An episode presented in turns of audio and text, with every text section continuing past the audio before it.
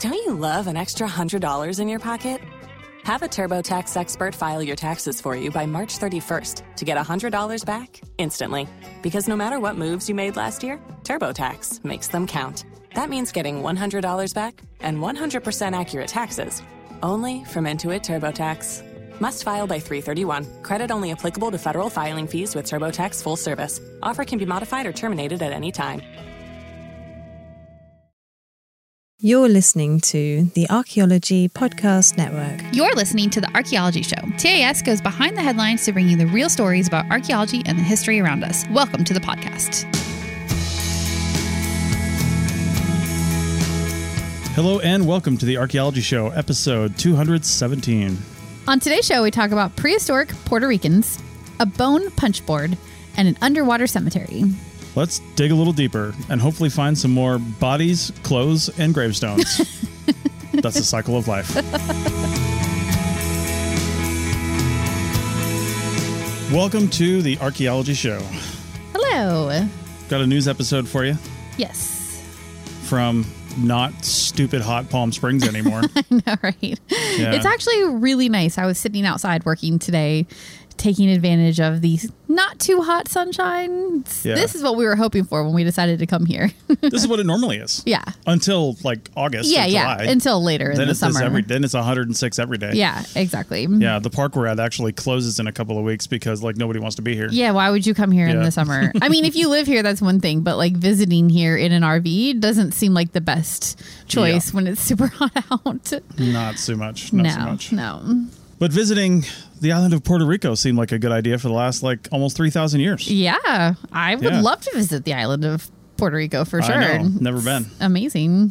Yeah. In fact, the article that we're going to talk about here, well, we'll get into it, but the first the first line is just, like, riddled with controversy for me, and I'm surprised I didn't get into it. But anyway, let's talk about that oh, in a minute. Great. Yeah. Okay. So. Well, this article is called Oldest Human Remains from Puerto Rico Contradict Idea of Simple Island Nomads. Yes. And that was published in Science. And they also did us the lovely favor of linking to the PLOS One article, which is where the actual like scientific study was published. Right. Yeah. So there's some good links there for you to go check it out. I'd say look at the pictures, but there's not like a huge amount to look at because, you know, yeah. putting pictures of human remains into articles is not really like the thing to do for a lot of reasons. So yeah. they don't they don't have any of those, fortunately. Putting them in the back of your car is also not the thing to do. But again, we'll get to that. Yeah, we will get to Let's that. Let's do a little I history. was like, what are you what are you objecting to in this article? But now I remember. Why, why don't you give us a little history of Puerto Rico first? Yeah. I, so I, I didn't know anything about Puerto Rico. I don't know about you. I just had not ever like considered the prehistory of Puerto Rico at yeah, all. So really. so we wanted to do like a quick like recap of it. So the oldest evidence that we have is from about four thousand years ago, and it is the Ortoiroid culture, which is from the Orinoco region in South America, which is like roughly the Venezuela, northern Colombia area. They arrived to the island approximately four thousand years ago. They kind of jumped down island chains basically until they finally got there. Mm-hmm.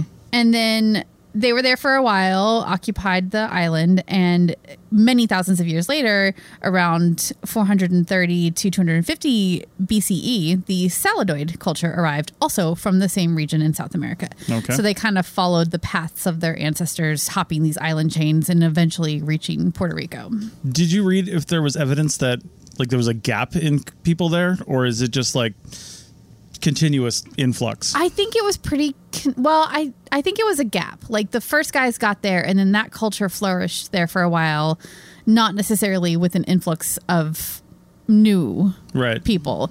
And then a distinctly different culture arrived that is related to these Saladoid peoples. So those guys were there for a while, and they were there when between the seventh and eleventh centuries C E, the Taíno culture developed, and they went on to dominate the island. They were there when Columbus and the Spanish arrived in fourteen ninety-three, and they were a group of like thirty to sixty thousand people, basically. Like thirty people to sixty thousand people? That's a pretty big range. thirty thousand to sixty thousand people. There were between zero and a lot of people there. That's that's the official estimate. You're so helpful. Anyway, yeah. So they were in conflict with raiding Carib people from the Antilles Islands. So at the time that the Spanish arrived. And so that combined with the European diseases that were brought by the Spanish basically caused that population to decline. I don't think they really put up much of a, a fight when the Spanish sort of took over the island. Sure. And it really became like an outpost for Spanish conquering that occurred into the rest of the islands and probably into Mexico as well. It was sort of like that first stop for ships that were coming coming in from Spain. But we can see the D N A from these people in modern descendants yeah. in Puerto Rico, right? Yeah, definitely. Yeah. So so they definitely like had an impact on, you know, the descendants on the island today. And they also, I love this, they give us the word for hammock. Nice. So that that came from the Taíno people. So hammock is literally a word for like Like, a net like between the trees? Yeah, like like cord or string or ropes mm. hung between trees, basically. I wonder what came first, because hammocks kind of look like fishing nets. Right. They just gave us the name. They did yeah. not give us the thing. yeah. The thing developed independently in many different like oh, coastal cultures around okay. the world. But the word hammock came from mm. this these people. And it's because there's a Spanish word for it, like ham- hamoca or something like that. And that became the English word. I want a hamoca right now. I might be wrong about that. So Spanish speakers, don't crucify me. But there is like a Spanish word that became the English word. And that's where we get it from. All right. So all of these different groups that occupied the islands over these many, you know, these four thousand years or so, they had been thought of as like roaming nomadic fisher type of cultures. And it was kind of presumed that they were not like super complex societies. They were mm-hmm. just like nomadic hunter gatherer following the food. Yeah. That type of thing. Yeah. So that evidence of their nomadic lifestyles is really what they, they got from the limited archaeological record on the island. It's just that we don't know a whole lot about them. And yeah. this is what the conclusion was made. Yeah, the we'll talk about it in a minute, but the the preservation there is not great for yeah. archaeology. So there's just not a lot of good sites that have a lot of data yeah. associated with them. And that's why this article is important, and the actual journal article that it's based on, which was published in PLOS One. It's open source and mm-hmm. is linked in our show notes. Mm-hmm.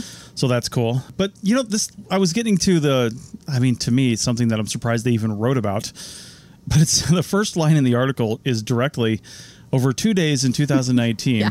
William Pestle drove a truck containing thirty-five carefully packed boxes from Virginia to Florida. At night, the University of Miami bioarchaeologist brought the boxes inside his hotel room for safekeeping. This was no ordinary cargo. Inside were the oldest human remains yet found in Puerto Rico. Okay, okay, let's give some context to this. so, so the original excavations were carried out for a construction company. In the nineties, that company went out of business, and the guy who was in charge of the site ended up with these artifacts, these remains that he just kind of didn't know what to do with. Yeah. And it was in the nineties, so I don't think that there was the laws were as good or as strict around what to do with it. Maybe Puerto Rico wasn't stepping in with what to do. I'm not really sure yeah. what fell through right there. But basically, this guy, Daniel Koski-Carelia, ended up with these boxes of remains. And he, I mean, to his credit, he just packaged them up well and preserved them well in boxes that were in his house. Yeah. Well, three decades later, he teamed up with William Pestle, who's the guy from the beginning of the article, who's a bioarchaeologist. And he is the one who wanted to re-examine these remains and see what we can learn from them. So in this article, and we can talk about our opinions about that, but it seems like they like really tiptoed around who did what and what they should have done or not have done. And it sounds like everybody agrees this original guy should never have left Puerto Rico with right. human remains that belong to the Puerto Rican government, essentially. Yeah. And but at the same time, he did such a great job of making sure that they were protected and preserved and now can be studied today. It's like people don't want to fault him for it too much. So that in the article anyway, they just kind of tiptoed around it. I don't know. What do you think about that? Do you think he should be given more? Well, uh, there was it sounded like there, he didn't have any other options. Right? Yeah, that's Maybe, the way they framed it in the article. Yeah, yeah. I mean, he probably should have talked to the government beforehand, but it sounded like there were no other options, really. Yeah. And, I mean, guess to everybody's credit, they're not losing their minds over this, and they're saying, you know, get your analysis done. Yeah. Do your thing, because mm-hmm. this is where you're at um, in at the University of uh, Miami in Florida. Well, and, actually, he's going on from there to Puerto Rico, or has gone on well, from there. And that's what I said. Yeah. They, they said in the article that when, when you're done with this, basically bring them back. Yeah. And you they know. will stay in Puerto Rico. And they will stay in Puerto Rico. Yeah. yeah. And and there's one Puerto Rican archaeologist in the article is quoted as saying, you know, they never should have left in the first place. Yeah, so that's as yeah. close as they're getting to, like, condemning the actions of the the person in the right. nineties. Well, that's as close as the... Article, article author of this. Yes, the art, the article. author of the article is getting at that. But yeah, she may not have, you know, gone deeply into that. Who knows? Yeah, but. yeah. I think it is tricky because you yeah. have to be happy that there's something to study, but also yeah. like maybe that should have been done right, right. in the first place. I, right. I feel very torn about it. Anyway, so that's the drama behind the remains and how yeah. they got to where they were and why they're being studied today. Yeah. So let's talk about the site. The site known as Cabo Rojo, and it was in southwestern Puerto Rico. Mm-hmm. Again, nineteen ninety-three, there were the remains of five individuals found, along with tools, food remains, and other artifacts, which is pretty cool. Yeah, yeah. And and this is kind of amazing in this area, and, and part of the reason why the archaeological record is is so poor, at least from a human remains standpoint, mm-hmm. is because it's such a hot, humid climate that bones, and more than likely wood and other stuff too. Anything organic, really. Yeah, it just deteriorates really quickly. So yeah. there's just not a lot of burials that they've seen in yeah. excavations on this island. So, in fact, less than twenty burials even exist from this entire time period. Yeah, totally. Because the bones are, well, bones. And there were other remains with the bones, too. So I'm not sure yeah. exactly what they used here. Yeah, but they did some radiocarbon dating, so carbon fourteen dating. Mm-hmm. And that revealed that the five individuals in particular lived between approximately nineteen hundred B C E and eight hundred B C E, which is... That's a huge spread, it's right? It's a huge spread for yeah. carbon dating. Yeah. Yeah. So I do, and I think this is, again, going back to the whole, like... thirty years ago, guy yeah. disappeared with remains in the night or something kind yeah. of shady like that. But I don't know how much context they have about the the excavation itself, how close well, these burials were together, the association between yeah. them, you know? And here's the thing. Carbon dating wasn't brand new in nineteen ninety-three, but it was still pretty new for archaeology, mm-hmm. right? So collection methods, especially... early construction collection methods in Puerto Rico. Mm-hmm. I'm pretty sure Section one oh six still holds in Puerto Rico. It's a I think so. It's a territory, territory to yeah. the United States. Yeah, so yeah. Section one oh six is the law that defines the mandatory, basically cultural exploration yeah. of sites that are going to be you have a federal action against them. So yeah. this construction company. It doesn't really say what they were constructing. It does not. So they may not have been required to do a study like that. Yeah. But to their credit, there was an archaeological excavation done. So I guess there's that. Yeah. But so that's probably why the, the radiocarbon carbon dating is like not super great. Yeah. Because was it contaminated? Was yeah. it, you know, how do we even trust it, those dates? It but does make you wonder how much trust you can put in those yeah. dates. Yeah. Another cool thing is, again, the science of this whole thing is pretty neat. You can look at the nitrogen and carbon isotopes in bones to learn about the diet. Yeah. And what they found by studying that is that they ate a mix of seafood, land-based animals, and potentially maize, which is, you know... I mean, you would think that would be fairly obvious on Puerto Rico, but we have we have evidence for it. Yeah. It also makes me think that, like, the ice cream I had last night is in my bones as, like, some sort of isotope that somebody's going to be like, this fatty. This just guy. Ate, like, he this was, guy. He was eating some ice cream. This guy. Ice cream and coffee. That's literally what your bones is made of. Oh, I don't yeah. think so. But the the maize in particular is interesting. And it's one of those things that's helping deconstruct the preconceived notions. Yeah. Because maize is, it's like corn, right? And yeah. it's the kind of thing that you domesticate and to get something that is edible, probably. So it, it shows that they might have been experimenting with domestication. Mm-hmm. Either way, they clearly had a very diverse diet, which indicates that they might have been a more complex society. And the other thing that sort of contributes to that, too, is that these remains span five hundred to one thousand years. And so... one reason why that time span might be so large is that maybe they were coming back to this place, like different groups, different nomadic groups came back to the same place to, to bury their dead. So I mean, if you have a touchstone, like a place that you always go back to, it kind of indicates a slightly more complex society. Yeah, I'm not buying that. No? I'm, I'm not buying it because uh, unless we, unless they dig up the whole island or that whole area, if that were actually true, then they would have thousands of bodies there. Like, why would there only be five? Like, the, yeah. you would you would bury somebody in, you know, and then two hundred years later, you're like, hey, did we bury Fred back there? That's not going to happen. Yeah, because, like, the flip side of the argument is that this just happens to be a really nice place to bury humans for whatever reason. And other humans later down the road looked at it and saw the same well, features for and, what they were, you know? And here's the thing. Puerto Rico's not a very big island. So if people lived there continuously, wouldn't... kind of just like anywhere be a good place to bury somebody? You'd think the I whole think island depends. would be littered with bodies yeah. if people lived there that long. I don't know. Again, you know? It goes back to questions with the original excavation. Like, was there more area to be excavated that would fill in those time gaps with more burials, but they got a building put over them or a road or something, and now we don't have access to them? I, I don't... I don't have any more history about what that construction looked like, you know? No. Yeah. I suppose the only thing we can say with confidence is that they weren't running around that island naked, much like the people of Spain thirty-nine thousand years ago. Back in a minute. Hey, archaeology podcast fans. Anyone that's heard me on a show has likely heard me mention coffee one or probably a thousand times. Coffee, however awesome it is, has some downsides and should be consumed in moderation. That's why we partnered with Laird Superfoods. They've got lots of stuff, but their coffee and coffee creamers have been engineered to taste better, provide functional benefits, and don't contain any refined sugars. So, are you ready to feel more energized, focused, and supported? Go to Laird Superfood dot com and add nourishing, plant-based foods to fuel you from sunrise to sunset. Use our promo code ArchPodNetFeed at checkout and save fifteen percent on your purchase today. You can also click the link in your show notes. Welcome back to episode two seventeen of the Archaeology Show, and we are talking about ancient tailors. This article is from the Smithsonian, and we have a link in the show notes. We also have a link to the open access article from Science Advances, which is super cool. Yeah, another good yeah. one where they actually linked to the source article, so that was great. Yeah, for sure. And there's You're- good pictures, too. Definitely look at the pictures yeah. in the Smithsonian article, but also in the open access one, there's even mm-hmm. more photos, so you can really see what they're talking about. Yeah, the Smithsonian article really only has the one, which is actually... the most important like, one. Yeah, kind of. Spoiler alert. Yeah. Yeah, it's right on the top. Yeah. But anyway, this article is titled, This thirty-nine thousand six hundred, that's oddly specific, year old bone may have been used by prehistoric tailors. Yeah. And you might wonder, how could they know? Yeah. So the bone fragment is from a site that is nearly forty thousand years old, of course, and it has puncture holes in it.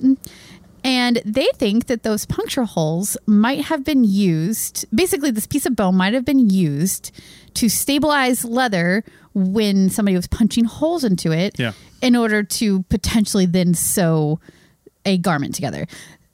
Now, you might have heard in all of that that there's a lot of assumptions being made here. Yep, and we'll, I don't buy it, and I'll yeah, tell you why. we'll, we'll talk about that in a minute. Let's first talk about the artifact itself.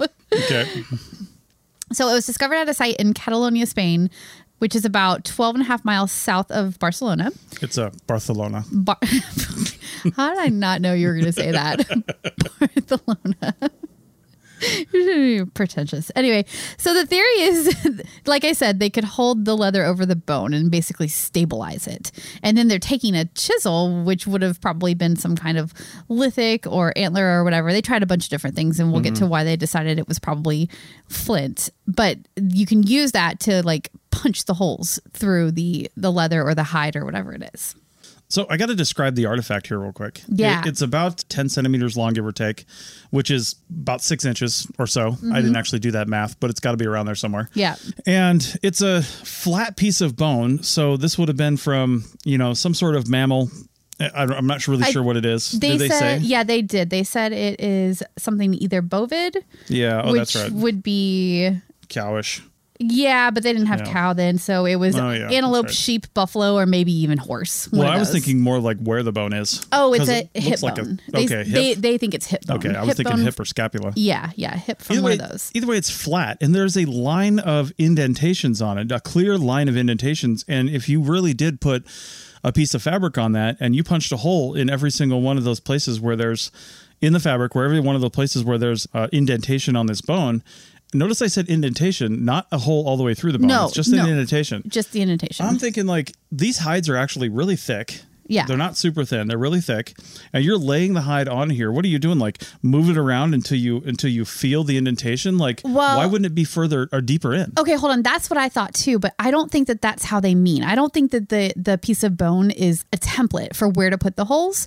They think that they just put the bone underneath whatever they're trying to punch through. And then looking at the leather, they're like, okay, I want a line of holes here. So they went bam, bam, bam, bam, right. bam. And that created the indentations. Well, that's what I'm talking about. So this was used once? Yeah. Once or a couple times. So it looks like once. Going on, continuing with your description, there's twenty-eight puncture marks and they're in two distinct groups. The first one is the ones that you're talking about, which is ten, like remarkably similar, as they call it, punctures in a row, yeah. indicating that they probably were made by the same tool. And then the second group is a group of fifteen that are not aligned, basically. Mm-hmm. They're not perfectly together, but they are similar. And then there's a there's three extras that are smaller, isolated, and not really part of either of those two groups. So it's not as if these marks on the bone were something that they were trying to line up the leather with. They couldn't no. see through. They couldn't, none of that. I don't it, think it that. wasn't, it wasn't like a template. It made it so that the tool that they were punching the leather with wouldn't hit their leg or their, or the table or whatever it is that they were doing it on. It was just a stabilizer on the backside. I get all that. I'm just floored by the, the apparent disposable nature of this. I would have thought yeah. they would have used the same piece if it worked well. Over and over and over again, but it's clear they only used it maybe two or three times, mm-hmm. and or they used it once and just kept slipping out of their knee and they had to re- reorient it or something like that.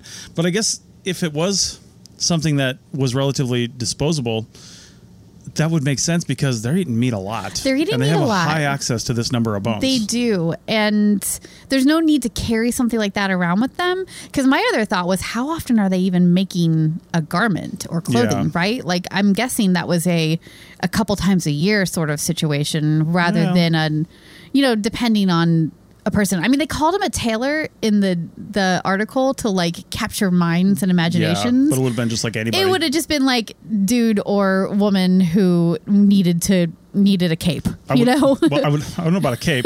Probably a pair of shoes. Those probably maybe, wore out. Yeah, maybe. Something to cover yeah. your feet. Yeah. Yeah, that's what I would guess this would be used for. I yeah, mean, obviously, for sure. Clothing as well. We don't... We'll talk about clothing in a minute, mm-hmm. but I guess...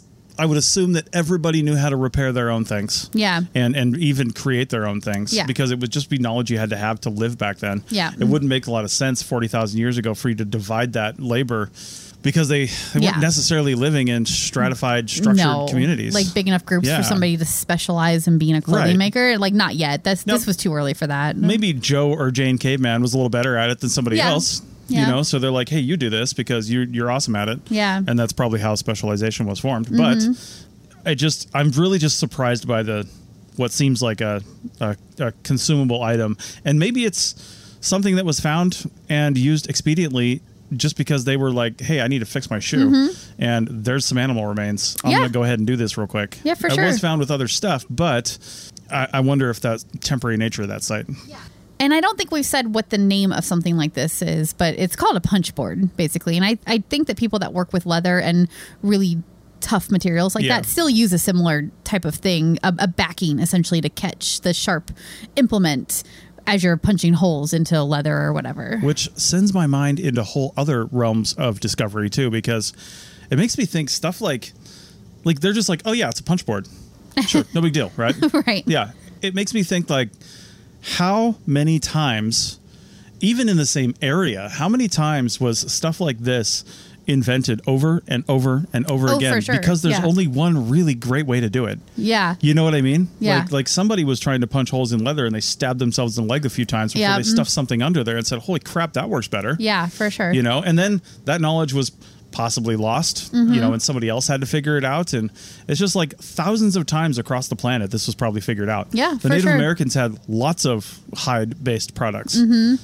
They had to have done something like this as well. They must have. And I think we do have examples of this from more modern yeah. groups. And the thing that interests me the most is from a like function perspective. And they did do this. They, they did try this through like some experimental archaeology, which we'll get to in a minute. But I think like having it be a piece of bone be what is catching the tool as it comes through the leather mm-hmm. is is perfect, because a rock is too hard, you know, like it'd probably yeah. hurt your hand or break or whatever. Bone would have some give. Yeah, bone has give. Wood might be nice too, but mm-hmm. maybe wood is too soft depending on what is around. So yeah. anyway, I just I love the idea of like trying a bunch of different materials and settling on, you know, it. an antelope hip bone being the right. best choice. It's it's really cool. So just really quick, I, I love talking about clothing in general, as you know, and it fits into that missing majority category of artifact, which is part of the reason why this article really jumped out at me. We just don't have it. It degrades, it goes away, it's gone. And most artifacts like this are really, we just don't have them from this long ago. I know how much you like talking about clothing. The uh, Target fashion show a few nights ago was... exemplifying that fact. Uh, yeah. Well, I'm not talking about clothing for me, but I do like to make clothing. You know, I'm a knitter and a sewer and all that. But sewer. Well, I have a sewing machine. Let's just put it that way. Anyway, so so these these things, we know that they had them. They had to have clothing in particular because it was so cold. They had to have. Yeah. But we don't have direct evidence going back thirty-nine thousand years. It just is gone. So yeah, that and, stuff doesn't last underground. No, it doesn't. And just for context, again, the oldest known fragments of fabric are like ten thousand years old, which is still so pretty impressive. That yeah, and yeah. more than likely, I don't know anything about it, but more than likely found in a cave environment Probably. or something like that. Cave or somewhere yeah. arid where it could right. preserve properly. Dry um, and cold. Yes, exactly. But here. Certainly not. And being this old at thirty-nine thousand years, definitely not. We don't have any kind of fabric. So we're just sort of left to draw assumptions from the surrounding implements when we find them. Right. Yeah, they kind of, again, go to the same realms that uh, pretty much every researcher goes to when they see something that, I don't know, is either uniform or different or they can't explain it, something like that. But mm-hmm. this one group of of impressions that or whole or marks, I guess, that is very, very obvious on the bone. Yeah. What I like is they, they look square. So they were punched with a, an implement that had some sort of a, a defined end shape on it. Right. Mm-hmm. And also they're of almost uniform distance apart. Yeah. Yeah. What's that for? Yeah. Well, all that means that it must have been something. And so, or somebody was just really good at making seams. yeah. You know, I mean, it well, didn't have to be like they're they're speculating on what is it used for, you know, recording something a certain number of times or doing something like that. But why would they have to put them so evenly spaced? Right. You know. Yeah, that's why they they sort of disregarded the the thought that it could be like art, maybe, or some sort of recording method for something, mm-hmm. counting something maybe, but they've they sort of rejected all that because the rest of the bone is not manipulated at all.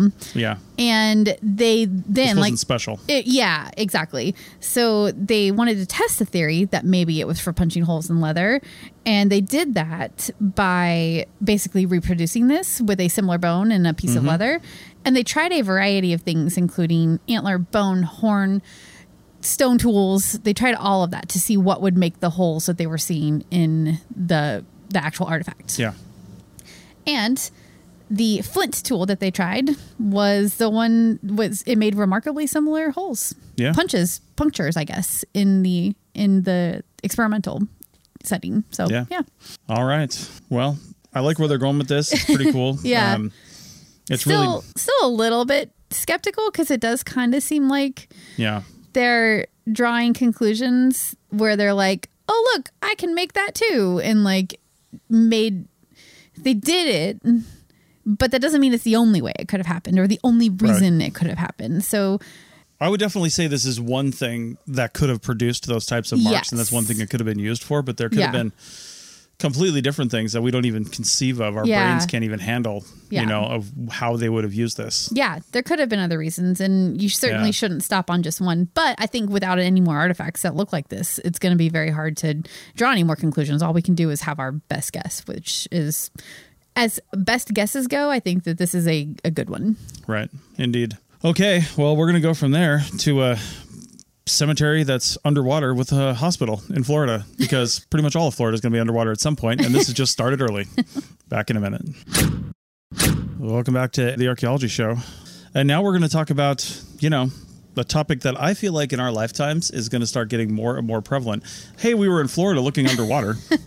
If you haven't seen the show Extrapolations on Apple T V Plus yet, it's about climate change, and each episode over like eight or nine episodes takes place like a decade apart. Yeah. I think the last episode takes place in twenty seventy. Mm-hmm. But it's about dramatic climate change, and like in the first episode, it's like twenty thirty, and Florida's already got massive controls because everything's underwater. Yeah, like southern Florida specifically. And we we, yeah. we know because we worked on that side in Miami, and we were yeah. pumping out water twenty-four seven once we got not even that far down. Mm-hmm. I mean, and we would, before we got the pump going, we would show up in the morning and our entire, like the entire area that we work in will be full of water, and we'd have right. to wait for the water to get pumped out. So. Or when whoever was supposed to go fill the pump generator with gas didn't do it. Yeah. Then we also woke up with, uh, you know, ten feet of water in our excavation yeah, site. Which I know we've mentioned this before, but can you believe that part of our job was getting up at one in the morning to go put gas in a generator? Like, that's insane when I think about it now. I would yeah. definitely not do that. Can you believe that for some reason I never did that? You didn't? I thought you did it with me. I, I wouldn't do it by myself. So I think you were my companion one Maybe. time. I just don't remember doing it very often. Yeah. I mean, yeah. it was spread out. Like, everybody had a different yeah. a different turn. But anyway. Well, anyway, Florida is... Much much of Florida, especially central and southern Florida, is really, really close to sea level. Mm-hmm. Like within, you know, three to ten feet. Yeah, right? It's not very, very much. Yeah. And you go underground, and a lot of, if not all of Florida, again, central to southern Florida, is basically limestone. Yeah. And limestone's incredibly porous, and it is just already super saturated with water. Yeah. And... because of that, if you dig down just a little bit, you hit water. I remember shovel testing in Florida near Lake Okeechobee, and then in some other areas of Florida where I've worked. I mean, you dig down a meter, which mm-hmm. is, you know, a little over three feet with your shovel, and you're already hitting water, yeah. you know, in your sandy unit there. Yeah, so for sure. You really couldn't do a whole lot because of the water. Yeah. But and and this... site in particular that we're about to talk about is actually at Dry Tortugas National Park, which is an island off the coast of Florida. So all of the problems that Florida has, as far as not problems, but like the geography of Florida and being at sea level, you know, it's even worse basically at Dry yeah. Tortugas. Yeah. I mean, it's a whole series of islands that this stuff was built on to begin with. So, yeah. But first, the article is called "A Grave Under the Ocean Team Finds What Could Be Submerged Hospital Off Florida Keys." And it's from the Idaho Statesman, which is actually a pretty decent resource. I know. I, seriously, I think we've pulled several articles from them, and they, they just, a lot. They are really good at covering interesting archaeology news stories. It's yeah. really cool that they've dedicated a little corner of their publication to that. Well, they're not stupid. What makes them money, even though, because nobody's buying papers, is clicks. Yeah, true. And the more articles you can write, the more clicks you yeah, get. Yeah, they definitely, along with the big ones like Smithsonian mm-hmm. and National Geographic, like these guys are kind of up there as far as breaking this kind of news. Yeah, or sharing sure. this kind of news, maybe not breaking it. But so archaeologists found a submerged gravestone off the coast of the Dry Tortugas National Park in Florida. Actually, I guess it is technically part of Dry Tortugas because because Dry Tortugas is approximately seventy miles west of Key West, and it's mostly water. There are seven small islands and then other islands that have since disappeared into the ocean, which yeah. is one of the reasons why this grave is underwater. Yeah, it's a combination of sand, climate change mm-hmm. and hurricanes and, and inclement weather and stuff like that. Yeah. Which is why a lot of these islands are now underwater, and things just shift just in this shift. area. Yeah. I'm not yeah. sure that that's like unnatural right, for right. that to have happened. It's just, it just shifted over time. I'm sure other ones have popped up too. It's kind of the same idea, yeah. right? Yeah. I mean, we went and put a whole bunch of big heavy buildings on some of these things, which probably helped destabilize them a little bit. True. True, know? true. And yeah. the fort that's there now is a massive fort. Yeah. It's that's huge. on there. Yeah. And you it can only huge. get to it by boat or seaplane, which is really cool. Yeah. That is. Yeah. Yeah. I've always wanted to go there. And, you know, we're like, we're such national park junkies, but... Oh, that'd be a stamp to get. It would be, but you can't get there unless you get the little, like, ferry boat thing that goes out there. And it is booked for, like, months in advance. Remember, yeah. we tried to go when we were in the Keys. We were going to just, like, pop down for the day, and we couldn't even get a seat on the boat. No, so. And we looked at Seaplane, and it was like three to four hundred bucks a piece. Yeah, you spend the day out there too, because they, yeah. they drop you off in the morning and pick you up in the afternoon. Yeah, yeah. So it's definitely a unique place to visit, and we'll get there one day. Not so much yeah. with the R V. But yeah, I know. And the the their part of it is Fort Jefferson, which is on yeah. Garden Key, and that is the largest of this little island chain there. Mm-hmm. Uh, and the fort was built in the nineteenth century, actually. Yeah. And it's one of the largest nineteenth century forts. Like you said, the, the place is massive. Mm-hmm. So what happened is that there was a park ranger who was flying over shallow water in a plane, obviously, in the area. And he basically like saw something that looked like right angles, and it caught his eye because it wasn't it wasn't right. It wasn't the right shape to be natural to that yeah. area. And he was like, "What is this?" And so they went searching and found that it was a headstone. Nice. And so far, they found just the one, and it belongs to a man named John Greer, who died November fifth, eighteen sixty-one. Yeah, they actually have records, and they show the records in the article here with John Greer's line highlighted with that typical, like, eighteen hundreds writing that's impossible the to script, read. script, yeah, yeah, yeah. It's so, I, I don't even know how they wrote so perfectly. I have such bad chicken scratch. I'm like, I could never have such nice, beautiful, flowing well, lines. It's because they wrote deliberately. Yeah, true. Right? And they it was like, slow and it was purposeful. Yeah, they weren't like cranking it out. And yeah. they probably had to dip their pen and their quill in the thing every yeah. once in a while. They didn't have ballpoint pens. For sure. So, you know, it, it took a while to actually write that. But yeah. Yeah, a team of underwater archaeologists from the park found and documented the gravestone, and it was made of a material called, I'm going to call it gray wacky, but I think it's gray whack probably, but I like gray wacky. Gray whack or gray wake. It's uh, the or, last yeah. part is W A C K E. I actually uh-huh. never heard that term before. I hadn't either. Yeah, yeah. Um, but it's actually the same kind of stone material they used to build the first floor of Fort Jefferson. It looks like some kind of weird concrete amalgamate sort of thing. Yeah, maybe there's crushed up seashell or something in it. I'm not well, really sure, not, but yeah, I don't know if it's concrete because it's carved. It's like rock. Oh yeah, true. Yeah, I'm not actually sure, to be honest with you. Yeah. It, it does say in the article though that the headstone was carved. It specifically says that. Yes, it was carved into that sort of typical headstone shape. Yeah, and then it was inscribed. It again in that lovely like scrolly nineteenth century script with his name and date of death, which is how we know who it is and when he died. Yeah, there could be a lot more nearby because the evidence, the historical evidence says that there was a lot going on back then. Yeah. And there was many, many outbreaks over the years that this fort was in, in use and people were there of yellow fever mm-hmm. and some other stuff. Because there's a lot of mosquitoes down there. And yeah. sometimes it would just like, there would be outbreaks. And in order to quarantine people, they actually put them on some of these some of these outlying islands from the fort. Mm-hmm. And I think there is evidence that a hospital was on one of those, like documentary evidence that yeah, there was a hospital. They definitely know that the, some of these outlier islands were used as quarantine hospitals. Mm-hmm. So that's why they either think there's a hospital nearby or they have other actual physical as evidence. They didn't they didn't get more specific in the article. But they are interested in knowing, in addition to John Greer, who else might be buried there. And they are working to find out more about John Greer. All they know is that line from that, that book that said yeah. he was a laborer. That's really all they know about him. So they're just, you know, doing that history thing and trying to figure out who else could have been there. Yeah, and since this was a military fort, like I said, there are some records here that we can look back and, yeah. uh, and see. The fort was in operation until eighteen seventy-three, and then again as a military hospital from eighteen ninety to nineteen hundred. Mm-hmm. And it was actually used as a military prison during the Civil War. Yeah, so. I think the primary use for it in, yeah. was as a military prison. So you can imagine that prisons need a lot of infrastructure to run properly, right? So you've got the prisoners, yeah. but then you have all the people supporting the infrastructure for the prisoners. So you end up with a lot of people, which is why things like yellow fever and other mm-hmm. mosquito-borne diseases were able to outbreak the way they did. And then they're on this tiny island with the fort, and they have to get those people that are yeah. infected away from everybody else, or else it's going to just spread to everywhere.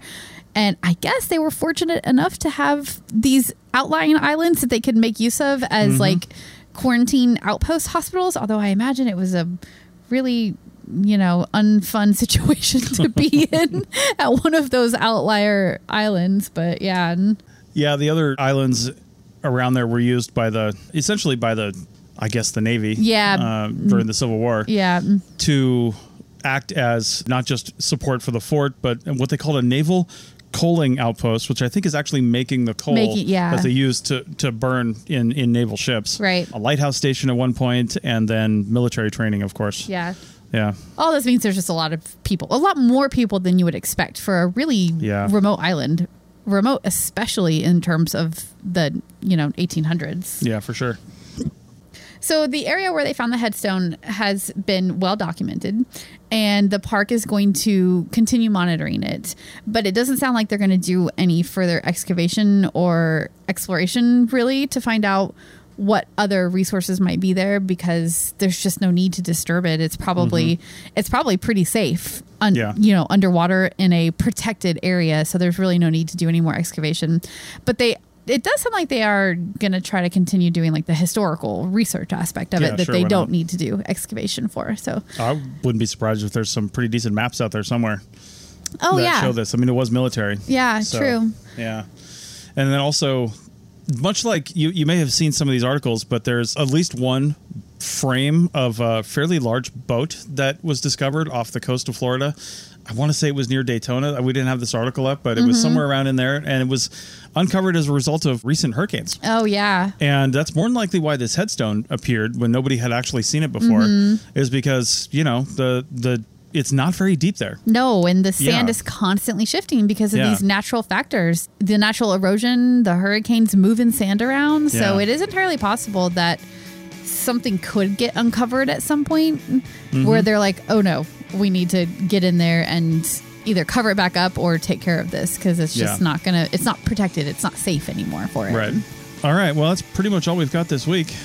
We'll be back next week with more news articles or something. Or something. Yeah. All right. Bye. Bye.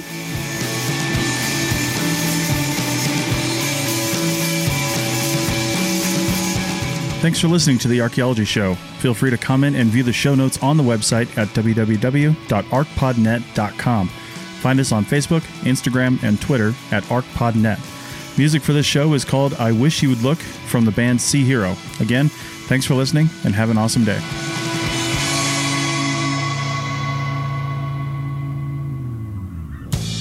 This episode was produced by Chris Webster from his R V traveling the United States, Tristan Boyle in Scotland, DigTech L L C, Culturo Media, and the Archaeology Podcast Network, and was edited by Rachel Roden. This has been a presentation of the Archaeology Podcast Network. Visit us on the web for show notes and other podcasts at w w w dot arch pod net dot com. Contact us at chris at archaeology podcast network dot com.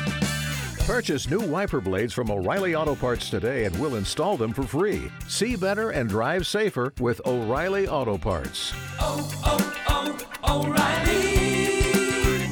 oh, O'Reilly Auto Parts. Come.